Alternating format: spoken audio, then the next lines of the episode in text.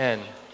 So excited to be with you guys. Really, man, it is a privilege. We're going to pray in just a second, but I hope that you have been soaking up every ounce of this seemingly fall weather this weekend, right? You've been enjoying your weekend because I'm sure just like me, you're perhaps worried that tomorrow it's going to be ninety-five again.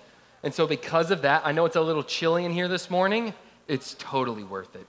Just think back to the moment early August when you were just drenched in sweat and you'll be fine. But really, man, we have hope that you guys have had a great weekend. Enjoying the weather, perhaps some of you enjoying Kanye West's new album, Jesus Is King. Anybody heard that yet? Yeah. Hey, I don't know Kanye, but man, I'm praying that change in his heart is the same change that happens in all of ours. But man, there's some song on there, like, I'd highly commend to you guys. If you don't know who Kanye is, come and talk to me after. It doesn't really matter, right? But we would love to welcome you to pop culture in the twenty-first century. Right? But all that to say, no, man, I really am excited about this. Where we're going to be in the passage today, I had a friend who, who came and he was like, man, if I was ever going to miss a Sunday, I wouldn't miss this Sunday. And he doesn't know, is this going to be a part one and a part two message, but next Sunday. And the reason for that is not because there's any great illustration or topic or teaching. It's because what God is going to say through his word. And man, I can't wait. So if y'all would, join with me in prayer and we'll get started. Father, we thank you for the day. We thank you for the privilege that we have to come to gather. For those of us who know you, to fall more in love with you, God, that is our goal. May we grow in a sincere love and affection for you. And then from that affection, may we follow. May we give you our whole life. Would you just draw us to you in a way that only you can, and then from that, may we devote our lives to you, just as we should. I thank you for the privilege of Sunday mornings. I thank you for the common grace of wonderful weather, good football, good music. Father, I'd ask that you do what only you can do, and it's change lives. So if you're here, guys, and you have a faith, if you would, please, just to yourself, take ten seconds and pray that God would use this time to strengthen you, use this time to grow you.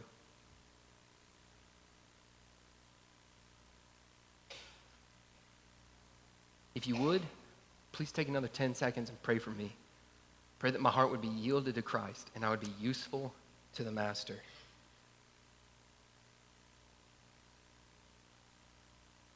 Lord, we do love you.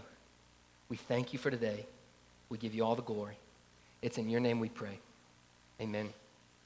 This past week, excuse me, I was, I was online. I was spending a little time doing some reading, and I came across an article that was fascinating to me. I came across this article that said common misconceptions. The subtitle below it was things people think are true, but in fact are false. And like right there, common misconceptions, like I'm interested in that. I want to come and I want to click that. I checked it out. I ended up seeing things through this article that I have legitimately believed to be true my entire life. Toward what I want to share with you is I think you have the same problem that I've had. You've held things to be true that are in fact false. Let me give you the first example. Napoleon, y'all ever heard of Napoleon complex, right? Napoleon, there's like Zacchaeus and Napoleon, both are like four foot six. That's the way people talk about it. If you don't know Zacchaeus, you didn't grow up in church, neither did I, glad you're here, right? But Napoleon, super short, Napoleon complex. Here's what I found out. Napoleon was five seven. He was average height for a Frenchman during his century. It'd be like going to someone in America today that's, that's like five eleven, five ten, somewhere in there, and saying, wow, you are so short. Not true of Napoleon. Like I've always thought Napoleon was this tiny, itty-bitty little guy. Second misconception, a second thing that I have always for some reason thought was true, but in fact, it's false. You guys ever heard that you can see the Great Wall of China from space, right? Anybody else ever heard that? I've always thought that was fascinating. Like I can remember times where I can kind of tell like those space photos from a satellite. I'm overseeing that and I'm looking at Asia and I'm like, where is it? Here's what's true. The naked eye can't, but a satellite telescope can. Here's what's true. You can't see the Great Wall of China from space. A bunch of y'all are about to break out your phones and be like, oh, really? Let me see Google Images. Third one that I found. Anyone here, especially if you have kids, have the rule, like you gotta wait thirty minutes after you eat before you can swim? Because it's like all of a sudden, what, what people say, and I can remember growing up, I can remember my mom telling me, right? You'll get cramps, right? And then you'll drown. That's like the stakes. You want some fried chicken, right? Then you gotta wait. If you don't wait, you'll die. That was like the stakes. Here's what's true. That's false. That's actually not true. Here is what can be true though. When you fill your stomach, it makes it harder to breathe. And holding your breath, when you make that more difficult underwater, it's a little more high stakes, but you won't get cramps. You can swim right after you eat. Another one. Y'all ever heard that if you're in the southern hemisphere, when you go to flush a toilet, the toilet water spins the other direction? What do y'all do in your free time? Do you not aimlessly look things up online? Come on, people. No, here's what's, that's not true. I was in Peru, as some of y'all know, a couple weeks ago. I flushed the toilet and I remember thinking, huh, fascinating. The other one, and here, I'll, I'll end with this one, right? Actually, I might have a couple more. I like doing this, right? There's another one. Uh, there was this baby bird. My daughter, Lily, she's tiny. We went outside. There was this baby bird hanging out by itself kind of on our grill. I could see off in these bushes was its nest. And Lily's looking at the bird, and I knew, oh no, baby bird out of nest.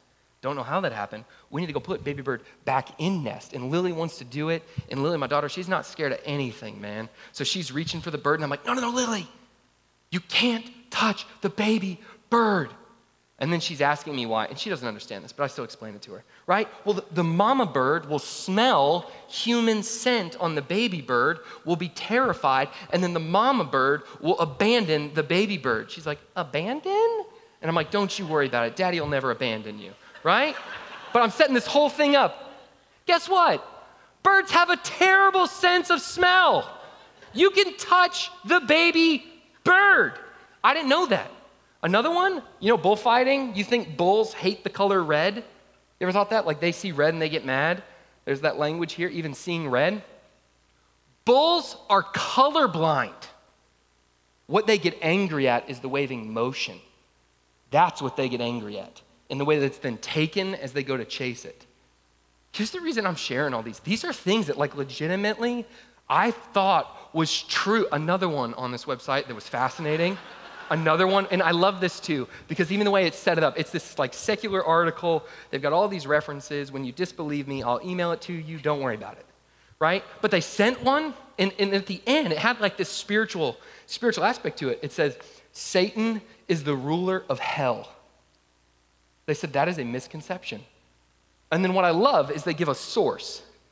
And it says, nowhere in the Bible does it say that Satan is the ruler of hell. They're absolutely right. It's this example of a misconception, much the same way Great Wall, much the same way Napoleon, much the same way. You guys ever hear that sharks don't get cancer? Right? Where cancer research, we focus on sharks. One gal's looking at me like, no, I've never heard that. Who do you talk to? What's strange is I've told multiple people this. Like I've legitimately said, yo, no, yeah, cancer research. We're looking into sharks right now.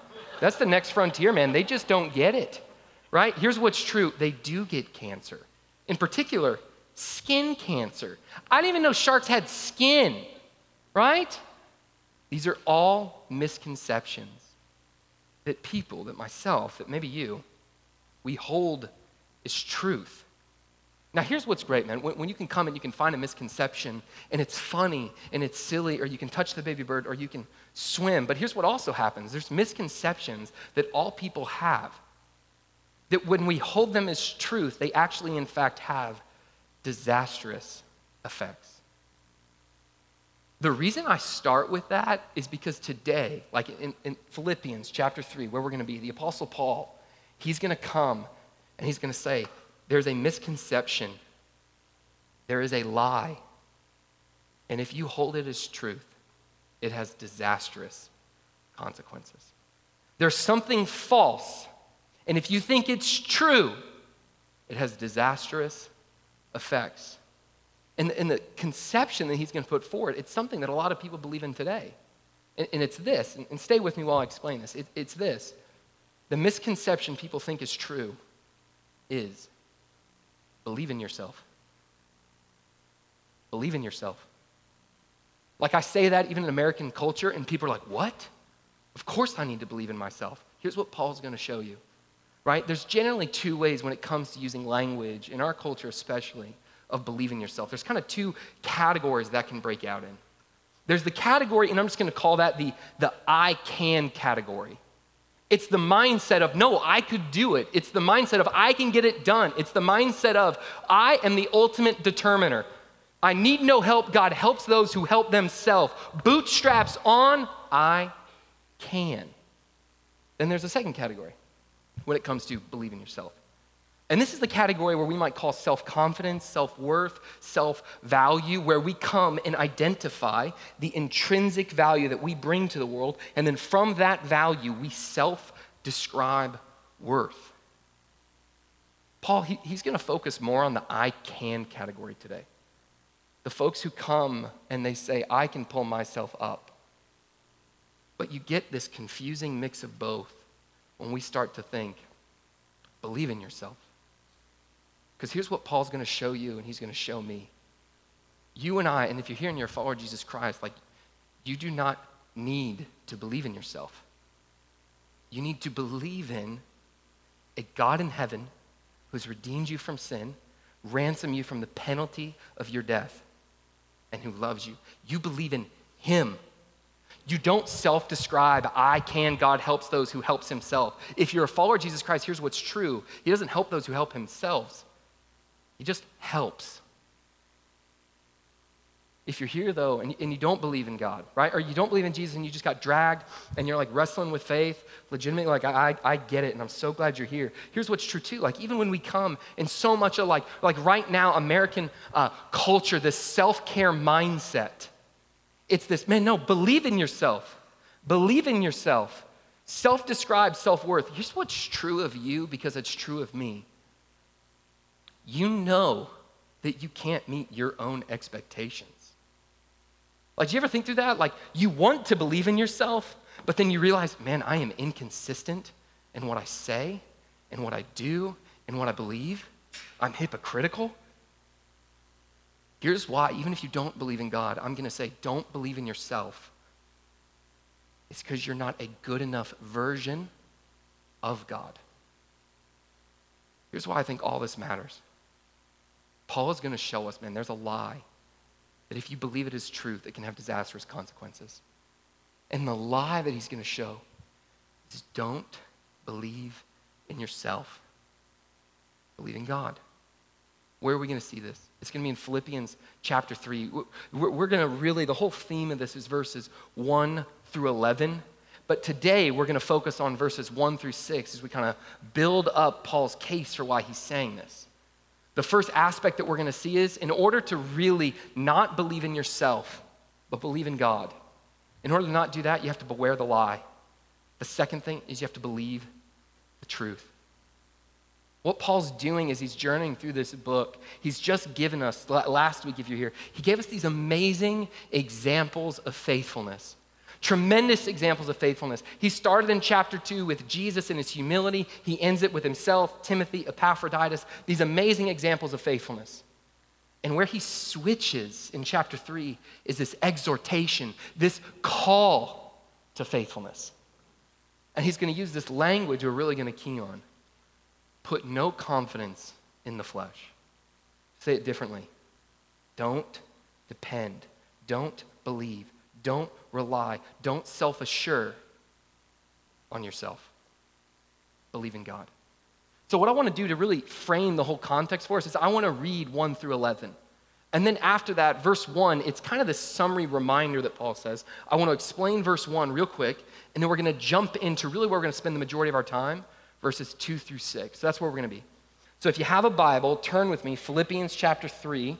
I'm going to read verses one through eleven, and then come and work our way back through. Paul starts here. Finally, my brothers, rejoice in the Lord. To write the same things to you is no trouble to me and is safe for you.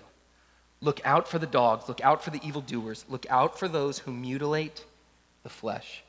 For we are the circumcision who worship by the Spirit of God and glory in Christ Jesus and put, you got to remember this phrase, put no confidence in the flesh, Though I myself have reason for confidence in the flesh also. If anyone else thinks he has reason for confidence in the flesh, I have more. Circumcised on the eighth day, of the people of Israel, of the tribe of Benjamin, a Hebrew of Hebrews, as to the law, a Pharisee, as to zeal, a persecutor of the church, as to righteousness under the law, blameless. This is where we'll be next week, and I can't wait. But whatever gain I had, I counted as loss for the sake of Christ. Indeed, I count everything as loss because of the surpassing worth of knowing Christ Jesus my Lord. For his sake, I've suffered the loss of all things and count them as rubbish in order that I may gain Christ and be found in him, not having a righteousness that come, of my own that comes through the law, but that which comes through faith in Christ, the righteousness from God that depends on faith, that I may know him in the power of his resurrection and may share his sufferings, becoming like him in his death, that by any means possible I may attain the resurrection from the dead. Amen, amen, and amen. But here's where we're going to be. We're going to look at two through six, but first I want to frame up verse one. So jump back up to the top. Finally, my brothers, rejoice in the Lord. To write the same things to you is no trouble to me and is safe to you. The, the reason I want to start with verse one real quick is a lot of times scholars come and they're thinking through, hey, why is verse one included? Because if you remember the context of last week where we were and we finished chapter two, Paul called us to not just live sacrificially, but if you're a follower of Jesus, he called us to the reality of you and I, we are the sacrifice. And then he switches and he comes and he says, finally, my brothers. And I love that too. He added the word finally, and he's still got two chapters to go. Goes to show like a long-winded pastor preacher has been happening for centuries, not just me. But he sets it up. Finally, my brothers, he's appealing to these people. Rejoice in the Lord. He's tagging this summary theme that we've referenced repeatedly all throughout the book of Philippians. It's this call to joy. It's this call to, no matter your situation, no matter your circumstance, rejoice, not in the circumstances, but in Christ. The easiest one, like contextually, last week he said, hey, you will suffer and you will be the sacrifice. Rejoice. Chapter one, the famous verse is where he says, hey, to live is to live for Christ. To die is gain. There's this theme in the Christian life that Paul's reminding them and he's reminding us. Man, we are called to be marked by joy. And guys, if your joy, it's dependent on your job, your kids, your spouse, your success, your car, the neighborhood you live in, the job that you have, the house that you own, any of that, it's too cheap. It's way too cheap. But when we as believers fight for joy in him, that's what he's reminding us. And that's why he says there, hey, it's of no problem to me to remind you of this again. What Paul's saying to them is, hey, I know I'm being redundant, but I'm going to tell you what I've told you, and then I'm going to tell you what I've told you why. It's safe to you. Your Bible, if you're reading a different translation, it may say it's a safeguard. It's good for your soul, and it's good for mine to be reminded. That's what verse one really sets up. And then you see he's going to switch to this new theme where, where he's using this summary language, hey, put no confidence in the flesh. And we'll see what that means by. As we read again, what we're going to look at at the start is we're going to check out verses two, and then I'm going to skip verse three because we're going to come back to that later. And then we're going to look at four through six. Because the first thing that he's going to say when we put no confidence in the flesh, to say it differently, don't believe in yourself. He's going to tell us, beware the lie. So as we read through this, see with me if you can spot the lie. Starting in verse two, and then I'm going to jump to four through six. Paul. Look out for the dogs. Look out for the evildoers. Look out for those who mutilate the flesh. Skipping to verse four. Though I myself have reason for confidence in the flesh also. If anyone thinks he has reason for confidence in the flesh, I have more. Now, Paul's going to list his resume here. What does he say? Circumcised on the eighth day, of the people of Israel, of the tribe of Benjamin, a Hebrew of Hebrews, as to the law, a Pharisee, as to zeal, a persecutor of the church, as to righteousness under the law, blameless. As I shared at the beginning, the first thing we got to see when you and I, as followers of Jesus Christ, we fight to not believe in ourselves, the way we do that is we must beware the lie. The first thing that happens there, especially in verse two, is you see Paul, he, he ruthlessly goes after something, right? And ruthlessly is the right word, and I'm going to prove that as we go through the text. He ruthlessly goes after this, this commingling of how you have a relationship with God, how you spend eternity with God. He goes after what it takes to be saved, salvation itself. And at its core is when, when people come and they mix belief and behavior is a requirement to spend eternity with God in heaven. To say it differently, like faith and works. Because Paul right here, as he says, look out for the dogs, look out for the evildoers, look out for those who mutilate the flesh. There's a group of people he's referencing. There would have been these people called Judaizers. These would have been folks who in that century, right, they would have come, oftentimes Paul would have come, preached the gospel, the reality that you're saved by faith. There's nothing you can do to earn your way to heaven. If you do not believe that Jesus Christ paid the penalty for all of your sins, like, like the part of you that you think is unforgivable, he wants to forgive it. Like the part of you that you think is beyond restoration, he wants to restore it. And these folks would come, and after he'd come, he'd preach, or a church would start. They'd come and they'd take partial truths and from them teach lies. For example, with Judaizers, they'd come behind and they would say things like, no, no, no, you have to believe in Jesus, but what you also have to do is convert to Judaism. You have to come and believe by faith, but then we're gonna put some things on that that you have to do. If you're not a Jew, he's the Jewish Messiah. If you're not a Jew, you're not gonna spend eternity with him in heaven. And what does he say here? Look out, look out, look out. Look out for the dogs. Dogs, it, it was part of the Shema. It, it was this Jewish prayer that they prayed against Gentiles. Gentiles were non-believing, non-Jews. And he's literally using the same word against Jews that they would use against Gentiles. And then what does he call them? People who would come and mix up the gospel, mix up the purity of, no, you're just saved by faith. That faith transforms, but you are saved by faith. What does he call people that, that mix that up? Evil doers. He doesn't mix words. Evil doers. And then what does he says after that? Look out for those who mutilate the flesh. What we gotta do here is we gotta zoom in on something. You saw it, if you remember from verse three, there was a specific thing that Judaizers said had to happen, right? If you wanted to have a relationship with God for an eternity, you had to believe in Jesus, you had to follow parts of the Old Testament law, but they really highlighted the act of circumcision. Circumcision, if you don't know your Bible very well, in the Old Testament, it was a sign of being a part of the family of God. It was a demonstration to show we are set apart, we are a different people physically. What it was meant to symbolically represent, though, is also there's an act of faith. It was a physical demonstration that was meant to point to, it was meant to show, meant to be related. A parent's prayerful hope that one day their young Israelite would come to trust in God the same way people have always had eternity with God, by faith in his promises. And he's saying here, look out for those who would come and mutilate the flesh. He's, he's coming and saying, I came and I preached, you're just saved by faith. And then these Judaizers would come in and they'd say, no, no, no, no, faith and. And they start tacking things onto it. One of the phrases of the Bible that I really appreciate the most is how circumcision throughout the New Testament becomes an example of a work that you have to do, something you have to do in order to go to heaven.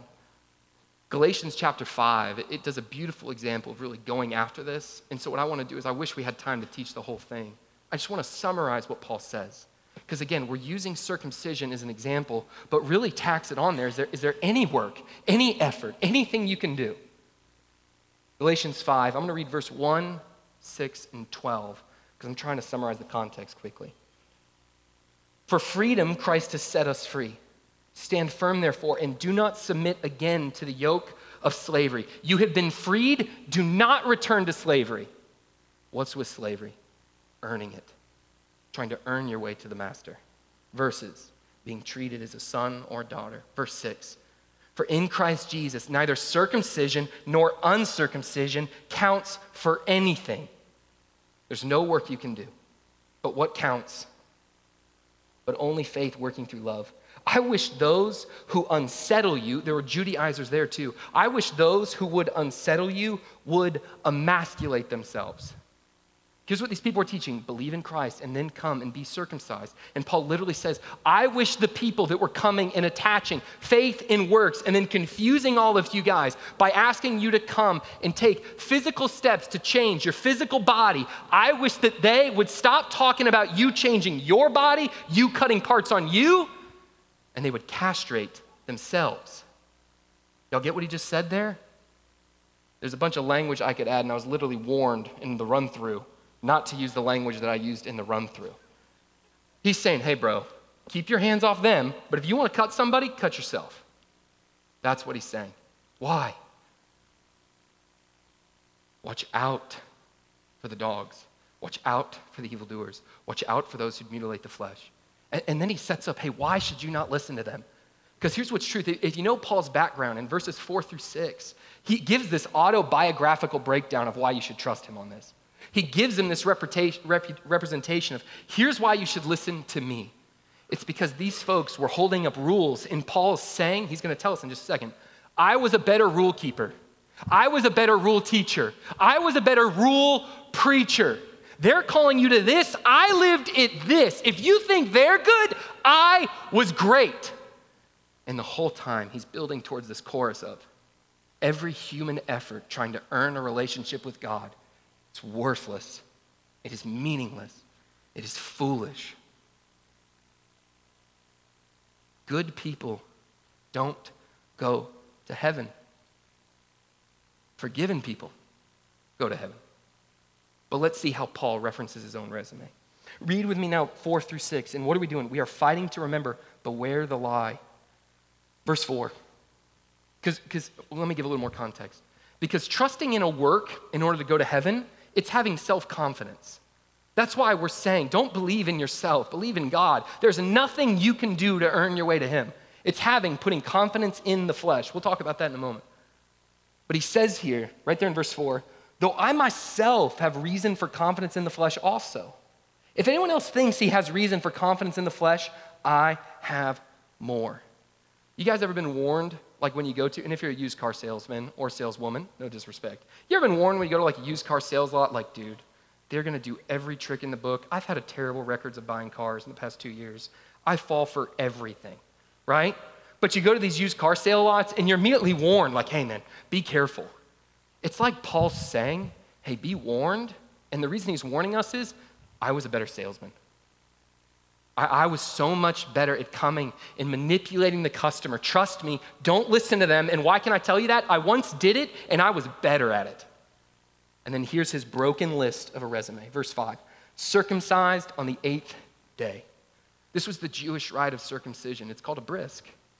According to God's law, it happened on the eighth day. Here's why this really matters.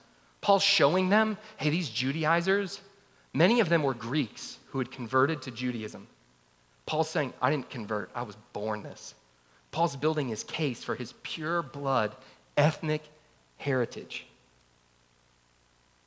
Circumcised on the eighth day of the people of Israel. Well, I love that it shows. Paul's saying, hey, both my parents, Jews.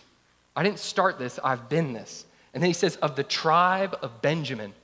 Paul's referencing, hey, do you know your Jewish heritage? Do you know your Jewish works? Do you know your efforts to appease God? Do you know your efforts to work your way back? I can trace my family line back to Benjamin. What he's saying is, hey, you guys heard of Father Abraham? I could walk my line, my lineage back to Abraham. And then he says here, a Hebrew of Hebrews. I didn't have to learn Hebrew. I was born Hebrew. I didn't have to learn the customs and the ethics. I was born into the customs and the ethics. You guys ever talk to someone who's a true local New Braunfels again? Yeah, I'm gonna get a little weird here, right? Here's the deal. I moved here two years ago. I'm a local. You say that to locals here, and they're like, no, you're not. You have to literally be born in the zip code. And that's where they come and like, oh yeah, my grandfather, he was a local. Grandmother, local. Everyone just marries here, locals. We've been here, right? It's like what gets you into, there's gotta be a secret passage at Worst Fest if you're local. Like, I don't know if that's true, but y'all get what I'm saying? There's this sense of pedigree to it, which that's ridiculous, but setting that aside, Paul's saying, hey, I'm a Hebrew of Hebrews. They're coming and adding parts. I was the whole. And then he sets up, as to the law of Pharisee. There was, the Pharisees were like the Navy SEALs of Jews. The law, it was not just the Old Testament law. It was also rabbinical law, rabbis, teachers, that over time had created oral traditions. It's like they said, hey, I'm gonna apply God's law, but then we're gonna add more onto it. And Paul's saying, I did it all. As to zeal, a persecutor of the church. Zeal, it's this beautiful thing. It's the connection of a love for God and a hatred of what offends him. Paul lived that out. In, in the book of Acts, I'm gonna read a section from chapter twenty-six, nine through eleven, where Paul references his past zeal. I myself was convinced that I ought to do many things in opposing the name of Jesus Christ. You think the Judaizers have zeal that earns God's favor? Let me show you how I had more. And I did so in Jerusalem. I not only locked up many of the saints in prison after receiving authority from the chief priests, but when they were put to death, I cast my vote against them. Y'all seen Gladiator where people put their thumbs out? Paul's saying every Christian that came before to be put to death, every time I was thumbs down. Check the record. Every time I was thumbs down. You think they're zealous? I was zealous. And I punished them often in all the synagogues and tried to make them blaspheme. I raged in fury against them. I persecuted them even to foreign cities. The foreign cities part, he's literally saying people ran from me. Instead of letting them run, I ran them down. Paul's saying, you try hard, I tried harder. And this final one, as to righteousness, blameless. What, what Paul wouldn't have thought is blameless meant sinless. Pharisees didn't believe that. He couldn't have believed that. It doesn't mean sinless, but what it means is, you think your efforts were good? You think you tried hard? I not only tried harder, I did better. You think your righteous actions meant something? I had more. And he's using all of this to say, beware their lies. The gospel, the good news of Jesus Christ, does not intermix anything of work and faith. It's just faith. The part that saves you, that transforms you, that sets you free is not you being a better version of yourself. It's believing. And then, hey, if you're here too and you like grew up in church and you're like, oh, oh yeah, reminder of the gospel, got it, check, heard that. If that's the heart posture, here's what's also true. And this is why I wish we could teach the whole thing this week. The reality of that, it being your foundation, the understanding you're saved by grace, unmerited favor. You are a broken sinner deserving of eternity apart from God. You and I, our sin, it killed Jesus. It killed him. Yet he looked at us. And the reality, it's the, for the joy set before me, I endured the cross. Who's the joy? You, me. The foundation of the gospel being by faith alone is the motivation for a life of faithfulness. If we miss that, church, we forget what matters most. You daily remind, daily renew. That's why so many times when I come and I talk with friends or I meet people for the first time, I ask them a question. And if you're here, I've, I've likely asked you this question at one time. Hey, on a scale of one to ten, with ten being certain, God forbid, but if you were to die today, how sure are you that you would go to heaven? And you give an answer, somewhere one to ten. First time someone asked me that question, I answered seven, right? And then you ask a follow-up, hey, if, if God were to come and you were to stand before him right before heaven and he would say, why should I let you in? He'll never ask you that question. But if he were to say, why should I let you in? How would you answer him? The reason you always ask those questions is they're called diagnostic questions. They help you really see something. Because here's what's true. Anytime you or I come and our answer, it's less than a ten. Even if it's nine point nine nine nine nine nine nine nine, less than a ten. To a degree, we don't just believe in Jesus Christ for salvation, but we believe in ourselves. There's something we have to do. There's something we have to earn. There's something we have to demonstrate.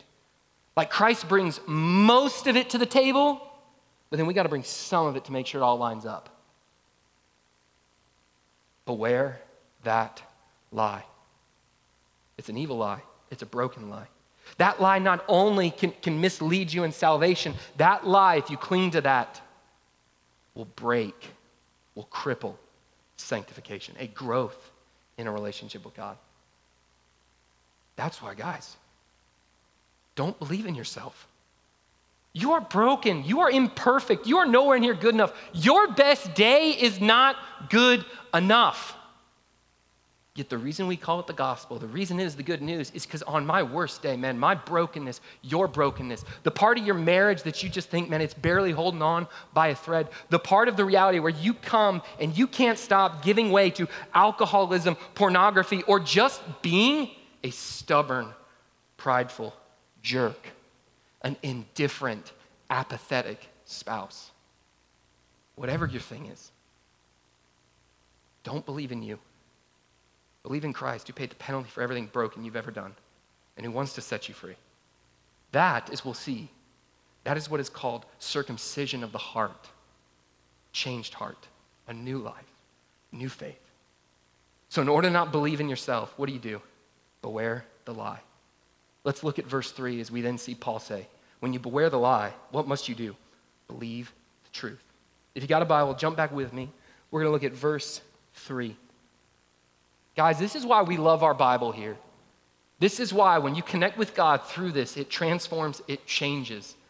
He's given it as a gift so you can get to know him, get to know everything he intends. He is good and kind. Verse three, for we are the circumcision who worship by the Spirit of God and glory in Christ Jesus and, and this is our summary theme, put no confidence in the flesh. As I shared before, he says, for we are the circumcision. Decision. One of the things, if, if you study the Old Testament or, or you know this, you'll kind of know where this will go. There's this beautiful passage in Deuteronomy, verse thirty, or excuse me, chapter thirty, verse six, where it's speaking to, right, Moses is teaching this. It's this reminder of the law of God. And he says, hey, here's the intention of circumcision.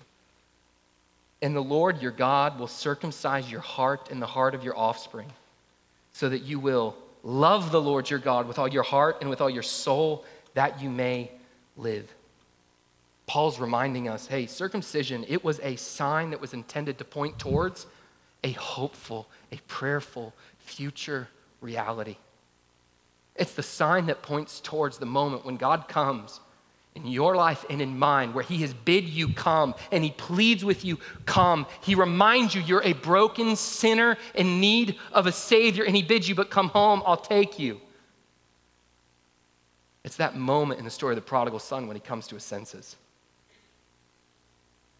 Circumcision in the heart is the moment of faith. When he changes you and he changes me, and we realize, man, I gotta love the Lord my God. He's true. It's all true. I don't work for it. He's given it. I'm in need. And this truth changes everything. What happens to people who've come to believe that truth? There's three things. Those are people who worship in the Spirit of God. What, what I love about that is what happens when you come to believe in Christ is the Holy Spirit indwells you.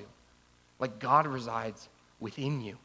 Where before, and this is th- like, if you've ever tried to earn your way to God, here's what you end up feeling like. If you haven't tried it, keep trying, right? I'm gonna tell you, it's not gonna work, but hopefully you'll come to the end of yourself and then realize this. You'll realize you are not enough. You'll realize that you are a perpetual letdown. To yourself as well as to God. Except God doesn't want you to stay down. What happens is when you believe in him, he doesn't make you work your way up. He comes down and he meets you right where you are. And he changes that. So what, what happens, we try to work our way. There's no real heart of worship. There's no real heart of praise. There's no real heart of adoration. But when people come and they realize, I was once the dog. I was once the evildoer. My mind may have looked different, but I was once who tried to mutilate the flesh, where I came and I told people, oh man, like I just got to go to church more. I just have to give more money. If I could just be a better parent, if I could just put my kids in church so they could have a moral background. I want them to grow up with morals. If I could just pray at dinners. And we create these, if I could just, if I could just, if I could just, then we'd be good enough. The people who fight for that, their hearts aren't full of worship. But people who know that's not true, that he loves you, those people sing praises. Second thing, what do they do? They glory in Christ. I love this word glory. It literally means to boast in what matters most, right? It, it, it's to boast in what you care about the most. Why I love this is through this whole section, these Judaizers are saying, come boast in not just faith, but what you do. And then Paul, to counteract them, he says, wait, wait, wait, I've done even more than what they did, right? And there's this almost broken arrogance that Paul's using in an argument against them. But here's what Paul's saying. The only thing you can boast in, the only thing that you and I can glory in is not any bit of our work, any bit of our effort. The only thing we can glory in, the only thing we can ascribe praise to is not our work, but his work on our behalf. It's not what we do, it is what Jesus Christ did. And I'm gonna tell you again, here's what he did. You and I, we were broken sinners. That sin, God is holy. He cannot be connected to us in our sin. It creates a separation from him. He does not want to be separated from you. But instead of making you and me fight to be this better version of ourselves, knowing we'll ultimately never really make it, instead of us slave our way back to him, he sent a son, a perfect, spotless lamb of a son to live a life, to die for you and to die for me, the kindest thing anyone has ever done for you. His son rose from the grave, defeating death, and then pleads with you and me, believe. He's coming again, and he says, believe. That belief changes everything. That belief changes everything. So who gets the glory? Is it our efforts, our attempts, our abilities to be a better version? Nope, nope, none of that. I don't care how many disciplined habits you have. God gets the glory. Because here's what's true. When you understand that God gets the glory and you're a follower of Jesus Christ, in the foundation, the primary motive you have towards holiness is this gospel. Then when you come and you do take righteous actions, when you do come and you do fight to get to know him, when you do come and you do try to disciple your kids, and when you do come and you do fight for a healthy, beautiful, God-glorifying marriage, when you do come and you do those things, it's honoring. Why? You're not doing it for you. You've done it because of him. They glory in Christ. And the final one, this is the summary theme. We've shared it before. They put no confidence in the flesh. Why? Their confidence is in Christ. The flesh is any part of you that says, I don't need God, I can go my own way. You don't put confidence in the flesh. You put confidence in Christ. We don't believe in ourselves. We believe in him. We don't trust in ourselves. We trust in him. Putting confidence in yourself, it's your self-assurance. It's your self-dependence. It's your self-belief. Don't be assured on yourself. Be assured in God. Don't depend on yourself. Depend in God. Don't rely on you. Rely on God. He loves you. He wants to help you. What do we know? Man, so many of us, we have misconceptions that we hold to be truths. One of those is believe in yourself. If you're a follower of Jesus Christ, I'm pleading with you. Paul's pleading with you to put no confidence in the flesh. Your efforts, we're going to see next week where he's going to go. I wish we could do it all. Your effort, you're going to see where he's going to go. They're meaningless. They're worthless. Put, put nothing in them for a relationship with God. What happens when we do that? We beware, beware the lie. The thought that there is some form of, well, I know God loves me, so I say that, but I need to do these things. That's foolishness. If you believe that, you've believed an anti-unbiblical gospel. There's no ifs, ands, or buts. There is one gospel. Everything else is anti-gospel. Beware the lie. And what do we do? We believe the truth. I'm going to close with this. I, I can remember there was a time... Uh, I got to see this visual because for the longest time I thought about it this way. And I'm going to pull up this uh, stick. Let me, let me ask y'all, who's the worst person you can think of? Who comes to mind? Right? If you ask that, okay, I heard Hitler. You ask the average American who the worst person they can think of is, they generally tend to say Hitler. What if we ask the average American, who's the best person they can think of? Who do you think they'd say? Nope, not saying that one. Who do you think they'd say? Okay, Mother Teresa, right? Average American, man, I'm just telling you, for some reason you do that. Well, here's what we've done. I've invited them both to join us. Look at this slide, right? Here's what we tend to do. Here's what we tend to do. Most Americans, right? Most Americans, we come and we have this broken mindset, and this is my demonstration for the line of righteousness. It's a red broom handle, right? We tend to think, who's the worst? Hitler. I cannot be like Hitler. And by the grace of God, most of us aren't, right? So we come, but then we think, well, man, I can't be the guy who's totally prideful and says he's like Mother Teresa. She like loved widows and orphans. She gave her life away. She had like no money. Like she's a really good person. I'm pretty sure the Catholic Church made her a saint. She's been canonized, right? I, I can't be like her. So we come, and, and most people, we default to somewhere in this middle part.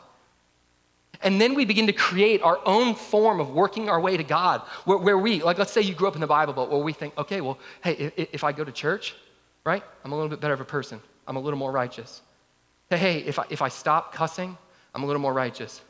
Hey, if I watch my temper with my kids, hey, hey, okay, I'm getting a little closer to God, right? I bet Mother Teresa, she's gotta be in heaven. So if I can keep inching my way that way. So we make these different steps, these different bargains. Hey, hey, what if I went to a Bible study? I could go to a Bible study. What if I start going to church consistently? What if I give more money? Okay, that would be a good thing. Hey, what if I start trying to pray at dinner with my family? What if, like at Christmas time when we come, when everyone else is reading A Night Before Christmas or A Night Before whatever that book's called, right? We'll come and we'll read about Jesus's birth. And we're always trying to figure out this question. How good is good enough? How good is good enough? How good do you have to be to go to heaven? Like what work in your life, what effort is God asking you to do? To break your addiction, right? To be a different parent, to care about your spouse, to go and get a job and stop being lazy, to take responsibility for your sin. What work does God want from you to where once you finally get there, you might just be good enough? Guys, biblically, this is foolish, absolutely foolish.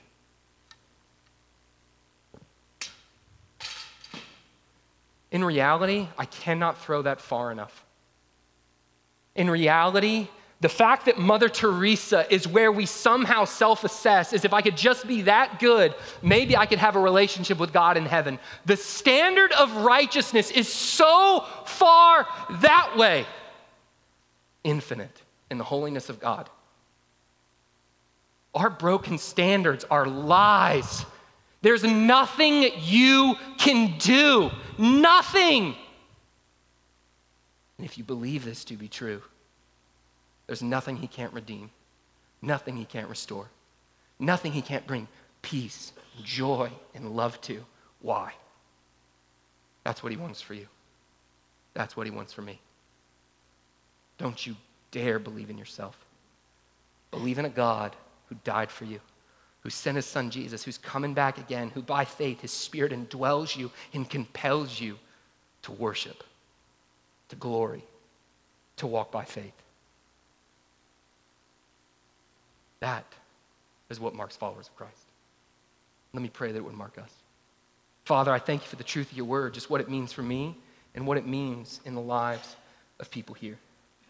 I'd ask that you would come and do what only you can and change hearts. People who, who don't know you, would you lead them to you? Would your spirit come and change the heart in a way that only you can? But God, folks who do know you, yet we still, we default to this mindset of God will love me more if, God will love me more if, God will love me more if. And while we would say this isn't true, our heart betrays us. Would you change them? May we never be legalistic Pharisees. May we be people who depend on your grace. I thank you for your word. I thank you that you want to help people like me grow to love you more. You are so kind. You are so good. In your name we pray. Amen. Guys, if you have questions about any of this, or you want to come and talk about what does it look like to have a relationship with Jesus Christ where you're not constantly insecure and if you're good enough, please turn to someone beside you and ask them, are you a follower of Jesus Christ? And ask them questions. If there's any hint of confusion, I'll be right here. We'd love to talk with y'all about it. But thank y'all for joining us this morning. Y'all go. Have a great week of worship. We'll see you next Sunday.